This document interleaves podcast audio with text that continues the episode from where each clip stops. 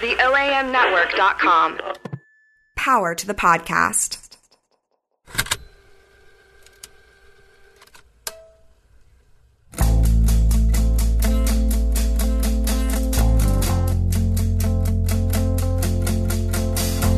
I'm Kerry Hayes, one of the founders and advisors to Just City. Welcome to the Permanent Record. In an era in which allegations of fake news are rampant, journalists are increasingly under attack, and the media industry is going through unprecedented and unpredictable upheavals in its business model, we felt an obligation to dig into exactly how the news gets made and who is making it. We know that the press is playing a growing role in shaping public perception of our neighborhoods and cities, which in turn shapes policies that govern everything from the severity of criminal sentences to the conduct of law enforcement to the support we provide to those who come into contact with the criminal justice system.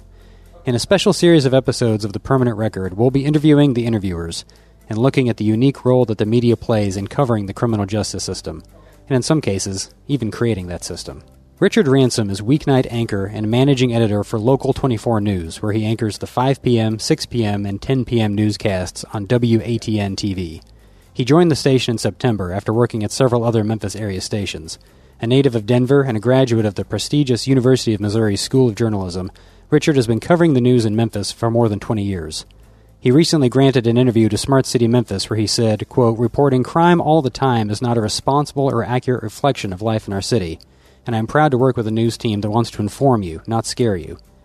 Today, we go a bit deeper into what he meant by that and look to the future of how crime and public safety are portrayed and perceived by local TV news audiences.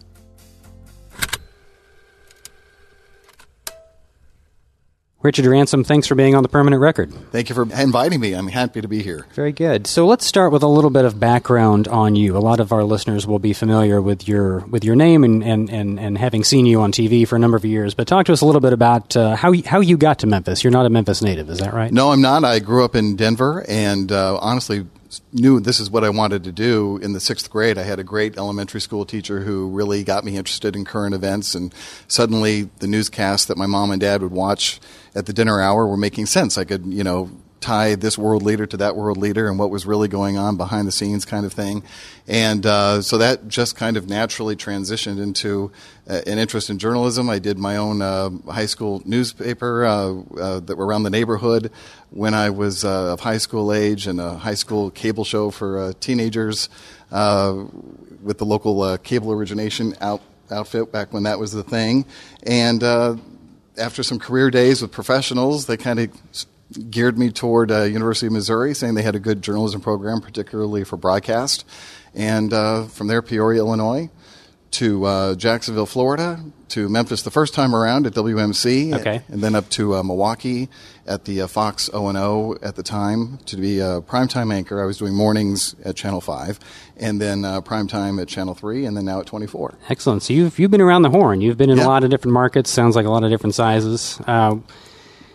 So you know we're recording this. It's almost Thanksgiving in, in the year 2017, and I'm sort of thinking about the, the media landscape in a market of Memphis's size. And you know we have got three or four fairly significant print publications that publish you know every day, every week. We've got uh, your station, WATN, local local 24, and and uh, at least three other sort of major broadcast outlets, and then sort of the constant uh, churn of social media, right? So these are all different ways now that people are, are getting some variation of what they might call news. What Right. what is what is uh, why are people tuning in to their local TV news station? I don't mean yours, yours in particular necessarily, but what is what does broadcast news offer that uh, people need to Well, know? I think one thing that uh, you know all the research will show you is that broadcast news, uh, especially at the local level, is probably the most trusted media uh, outlet out there. Uh, and uh, in a time when we are so divided politically, I think that has been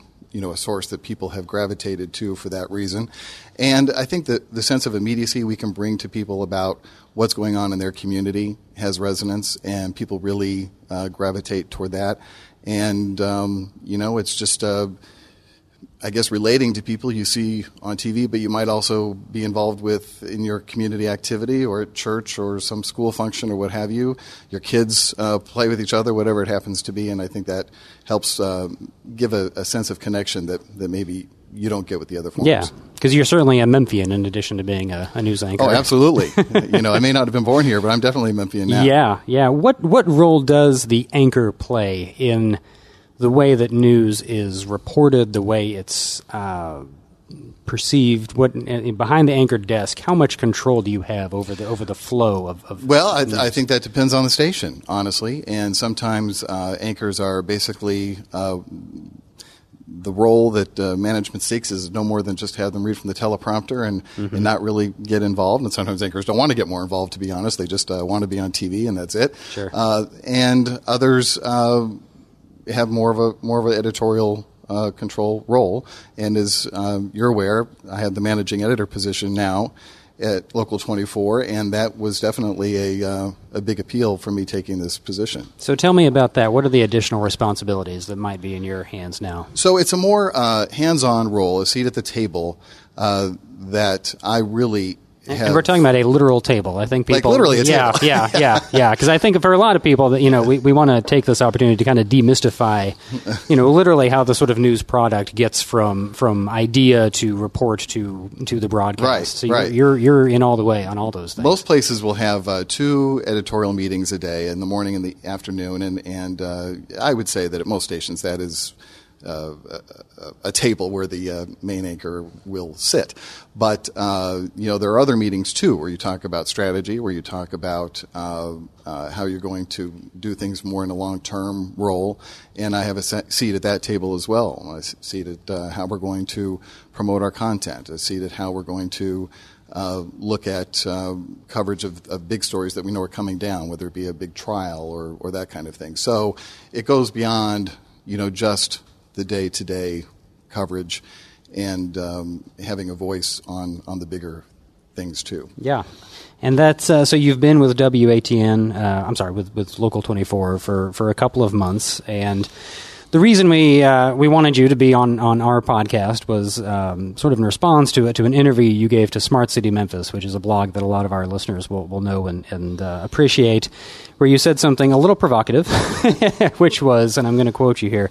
Reporting crime all the time is not a responsible or accurate reflection of life in our city and I am proud to work with a news team that wants to inform you, not scare you. That's an end quote. So, unpack that for me. What? what Well, I think does- it's very self explanatory. It, it does, and, and thus concludes uh, this episode of the. Pro- no, I, but it's it's what does that mean in terms of a shift? And and without getting into too much of the gory details about other areas or other stations where you may have worked, what what does that mean with Well, I just to think somewhere along the line, as an industry, we kind of um, decided we weren't going to attach the same definition or, or the same criteria to a story, uh, to a crime story, as to the other stories. You know, generally speaking, news is defined by how many people are affected or how unusual a story may be, and at some point. Uh, it got to a point where to convey that sense of immediacy that I spoke of earlier, uh, the priority became well, we may not totally flesh out what's going on at this particular crime scene. We may, may not know, as I like to say, that a person was shot in the big toe. We're not going to worry about that detail later. Right now, we just need to get to the scene and lead with this breaking story without any context, without any sense of just how uh, severe it might be, how many people might be in danger, and that to me was really unfortunate because in a high crime city like Memphis is, and we can't ignore the, the truth about that.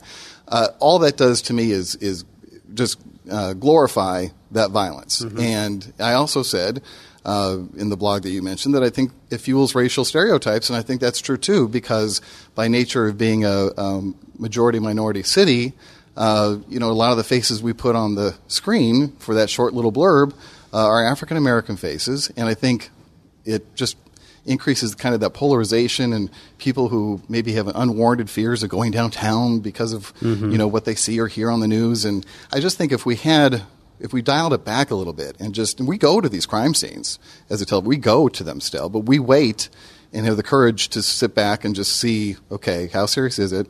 Is there a threat to the public? Uh, is there a reason? Is there something unusual uh, that warrants us actually covering it versus just throwing it up, slapping it as slapping a label on it as breaking news, and and then it uh, disappears into the uh, news vacuum. Sure, because that haste that when when when uh, when a, a, a criminal incident when something has occurred and you're saying you know there's a pressure to get to that site and do a report that is a competitive pressure, right? That's among the, the, four of you are, are, are in a literal race sometimes to get there first.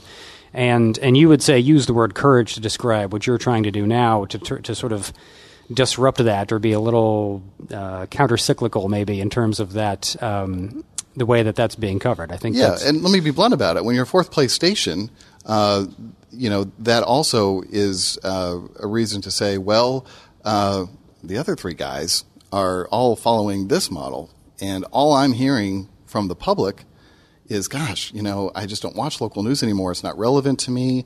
Uh, there's such a emphasis on crime, crime, crime that you know it's just not interesting to me anymore, so I don't watch it. So it doesn't take a genius to figure out.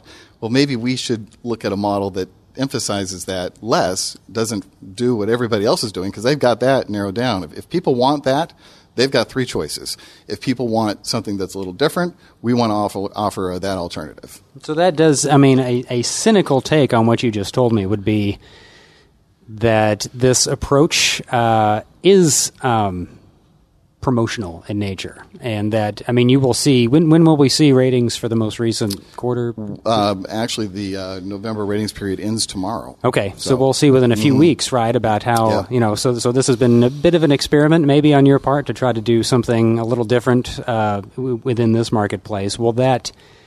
change how how long do you feel that you have the the the bandwidth to to pursue this sort of new approach you know, uh, ultimately, uh, the news business is a business, and uh, you know, so much of I can have as strong a voice as I as I can possibly uh, convey, but you know, ultimately, you know, it, it does become a corporate decision. It becomes, you know, what a decision of well, what kind of response are we getting to that. And as much as I may not like that and would love to, to, uh, you know, give it as much of a chance as possible, I believe in my heart that there's a commitment at my current employer to, to really give this a shot. Yeah, that's good. And I think that's one of the things that people don't necessarily know. At least it, it took me a while to understand it. That um, the the irony about what you said about the sort of anchors and the news personalities being being so of the community and in the community is a little bit at odds with the fact that all the stations are owned by uh, conglomerates from God knows where, right? right who, hire, who, hire, consultants from God knows where, exactly. Implement the same strategy everywhere, exactly. uh, pretty much, and uh, it's it's uncanny how similar uh, the presentation can be from place to place. But I do know. Uh, I haven't seen the actual study, but I do know from the Memphis Chamber of Commerce that they have actually looked at our looked at our sister markets, uh, who have much the same demographics, who have many of the same challenges, and have found that uh, there are uh, stations, believe it or not, that don't necessarily always make crime the lead. Yeah. And always uh, sometimes devote their entire first segment to that. Yeah. Uh, so uh, that gives me some encouragement that, especially between the public response uh, before and after we implemented this, and also what I've been made aware is happening in other media markets, that we will find. Uh, you know, some success with this. Yeah, it is a funny area where the corporate community may have common cause with um, a, a, social justice reform community in which the corporate community, you know, finds the crime coverage very distasteful and very, frankly, uh, counterproductive to, to economic recruitment efforts. And, sure. and, and, I've heard that from, from chamber officials like you have mm-hmm. and from the mayor's office to say, gosh, you know, it's impossible for us to sell the city when, you know, CEO so and so is in from out of town. He turns on the news at the Peabody that night, and the first, you know, 15 things he sees are, are you know, some sort of irresponsible crime coverage. And, and similarly, um, in the policymaking world, you know, fear is a very powerful tool, and this idea that you're conditioning citizens to be afraid, like you said, of each other, of certain parts of town, of certain ethnicities, um, that becomes very uh, dangerously productive uh, material when legislators are writing laws or. Uh, even at the local level, yeah, decisions are being made. Absolutely, have deeper ramifications, and I don't mean to suggest that. Again, I, I want people say, "Oh, I'm so glad you guys aren't covering crime." I'm like, no, we can't be naive to the fact that we do live in a very violent city. It has a worse crime problem than most cities, and that's a fact. So we will still probably do more crime stories than I would like. But my whole point is, it is not the city I know to to focus on that for an entire A block, Yeah. as we like to call it. Yeah. The first segment oftentimes is all crime. Yeah, and so and and you you have been in other markets in other cities, and and you would say you would say the crime problem is just worse in Memphis. There's just more of it. I think per capita, you know, the, the stats bear that out. Um, but you, we also need to give that context too, and Yeah. how much how much of those crimes uh, involve people who don't know each other versus people who know each other in some fashion. Mm-hmm. Uh, if you take that out of the mix, then you know the crime problem uh, perhaps is not as significant as as people might think. Um, that doesn't make it any better. It's just you know it helps give it some context in the overall Sure. uh, picture of things. It makes it more relevant to people when they know specifically what those numbers mean. Sure. Are you interested in the sort of emergent furrow, uh, the emergent field of? Let me start that question over. Are you interested in this sort of emergent field of what I keep uh, seeing referred to as advocacy journalism or solutions journalism? This is more of a web-based thing, but this idea that we're we're trying to provide such context and such breadth around an issue like crime that you're trying to sort of point the viewer or your audience towards some sort of call to action. Is that I think people want that, honestly, and I think we do have uh, a responsibility to, when we can, uh, you'll see us, and, and I don't think this is just an us thing either. You'll see other other broadcast outlets do this as well, where what you can do to protect yourself, how you can keep your family safe, those are all uh, uh, phrases now that you'll hear a lot because you know I think uh, people are wanting to have more than just the blotter. They want to know, well, what can I do about it? Uh, give me some context about this. Let me know what I can do as far as it relates to my family. Uh, and you know, frankly, I think that there's more um, interest, uh, wide wide scale, among our viewership in a, uh, a, theft ring of home burglaries than there may be a murder involving t- a drug deal gone bad. That's interesting. So this is a question I should have asked earlier. I mean, is there a specific example, something you can think of uh, in the past, I don't know, a few weeks, where you made a conscious decision in talking to either yourself or to another reporter at your station, hey, let's do this this way. Like previously, you know, or, or we know our competitors are going to do X, we're going to do Y. Can you think of an ex- of a specific situation where, where you guys did that?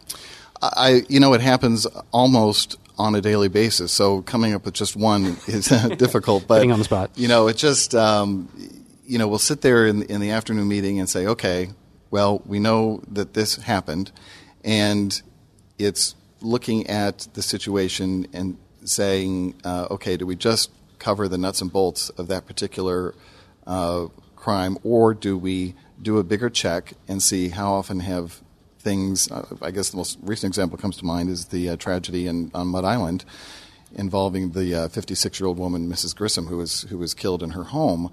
Um, that was unusual, so it fit that definition. But you know, that was the kind of crime story where it uh, was no doubt going to get more coverage. So we expanded it to say, okay, well, how much? Let's give some, this some context. Why we why this is unusual and.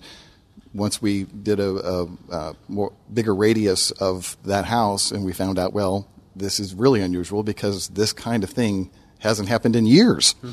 Uh, and so that's the kind of thing where we look at, at the coverage differently. Yeah, that's excellent. Um, so, in in winding up, what what are is there anything about your job or about your industry in general that people uh, seem to perpetually misunderstand? Are you getting some feedback from viewers or audience members uh, where you just find yourself sitting in your office saying?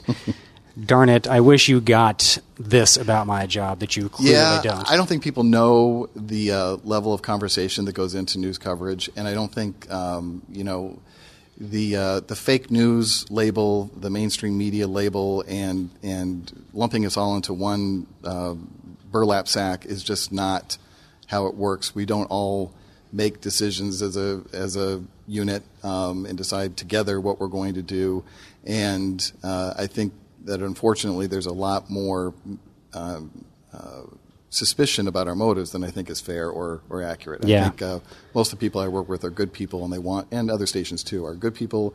They want to do the best uh, job they can. They're in this uh, profession for a reason, and um, unfortunately, there's such cynicism about uh, all of that now, it, it's hard getting that message out. Do you find in the last year, since since at least national political figures have been on on uh, a real attack against the whole enterprise of media, have have criticisms of you or your colleagues sharpened? Do you feel more? Has it ever felt scary? I mean, are you seeing just a response from the community that's that's different in tone than what you had before yeah, last year? I mean, I wouldn't say it is. Um, it's a, a spike or a, a alarming increase or anything that would really con- concern me a great deal, but you will get, you know, just because someone doesn't maybe disagree, uh, doesn't agree, I should say, with the coverage or doesn't like with what you found out, uh, will label, oh, you're fake news Mm-hmm. or, or that kind of thing. And that's just, you know, uh, just a sign of the times, I guess. But Yeah. I really think there is a void. My next, my next uh, cause will be media education. I just don't think Mm. people understand how it works, and it plays such a prevalent part in our lives, as you mentioned, all the different formats now that uh, you know people need to be educated about. Well, there are tr- sources you can trust, and there are sources you can't trust, and here's what you look for, and here's how you should view coverage with a critical eye. You have a responsibility as a citizen to uh, be more um, critical of the coverage you choose to Yeah. to listen or watch. Without without always dismissing it out of hand, as you say, if it's something you, you disagree with. Mm-hmm. But it will be interesting in the months ahead, particularly once we see, I guess, you know, the, the next several rating cycles. If your if your peers in this market follow the the, the, the ransom doctrine of more uh, contextualized, responsible, you know, crime coverage. I mean, hopefully this will be a leader in some sense in terms of breaking that sort of pattern of, of what we've kind of gotten used to. Uh, unfortunately, Well, I kind of hope they'll just keep doing what they're doing. that would be my preference. But Well who said. knows what will happen? We'll I, honestly. I would like, I, I would like uh, uh, there to be more of a, a careful, uh, careful thought given to to coverage and how the kind of uh, impression I might be giving. Yeah, yeah. Well, as I said, we're we're recording this. Uh, we're approaching the end of the year of 2017. Richard, and when, in your estimation, do you have any sense of what the big stories will be in, in the greater Memphis area in, in the year ahead? Anything that you feel is, is coming, either politically or economically or, or or culturally, that we need to be watching out for? Well, uh, economically, I think uh, there's going to be some really good news for the Memphis area, particularly downtown. Not only from this crosstown location where we are, but points uh, points west. Uh, there is so much. Once ServiceMaster gets all its 1,200 people down there, uh, the plans for the uh, the Bluff area and potential for aquarium. You get a, a new museum down there. You have all of the billions of dollars worth of investment that St. Jude is looking at. I think that's going to continue to be a really big story. And politically, I think um, it's just going to be crazy next year.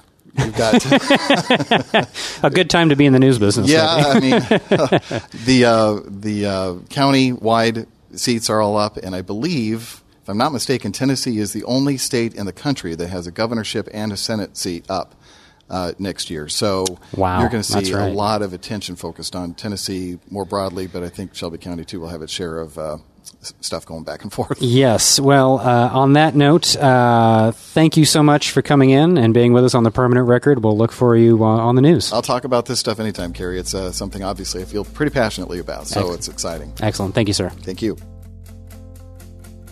That was Richard Ransom, weeknight anchor and managing editor for Local 24 News, in conversation and on the permanent record. Our thanks to Richard and WATN TV. Special thanks to Jeff Hewlett for She Got Gone, original theme music for the permanent record. His duo, me and Leah, have a new record out. Find it on SoundCloud and Spotify and look for them live around town. I'm Kerry Hayes, and this is The Permanent Record, a production of Just City. Learn more about our work at justcity.org and follow us on Facebook and Twitter. Make sure you're subscribing to The Permanent Record on Apple Podcasts, Stitcher, or wherever you get your podcasts. We appreciate you listening, and we hope that you'll give us a rating. In a Just City, we listen and we speak up. Our thanks to you for doing both.